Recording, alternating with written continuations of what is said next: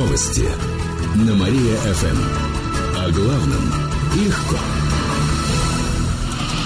Здравствуйте. В прямом эфире на Мария-ФМ Алина Котрихова. В этом выпуске о событиях из жизни города и области. Шесть пешеходов пострадали на дорогах области за сутки, причем троих сбили в Кирове. Пазик сбил пенсионера в Слободе Ленгасы. От полученных травм мужчина скончался.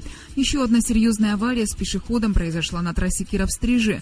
ВАЗ-14 модели сбил на зебре молодого человека. Он госпитализирован с переломами ног и плеч. В Кировской ГИБДД отмечают, что число пострадавших пешеходов значительно увеличилось. Особенно много аварий происходит в вечернее время.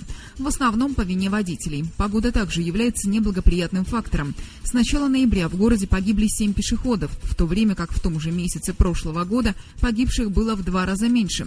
Сейчас ГИБДД усиливает контроль на дорогах. С четверга по воскресенье число инспекторов на улицах увеличится.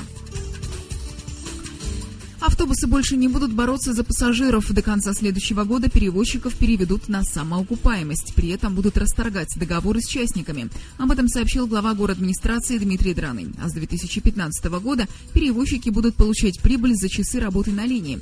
Пока размер выручки зависит от того, сколько пассажиров перевезли за день.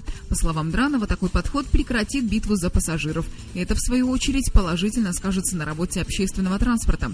Так можно будет сделать движение автобусов час пик более аритмичным. Сейчас некоторые автобусные и троллейбусные маршруты дублируют уже существующие.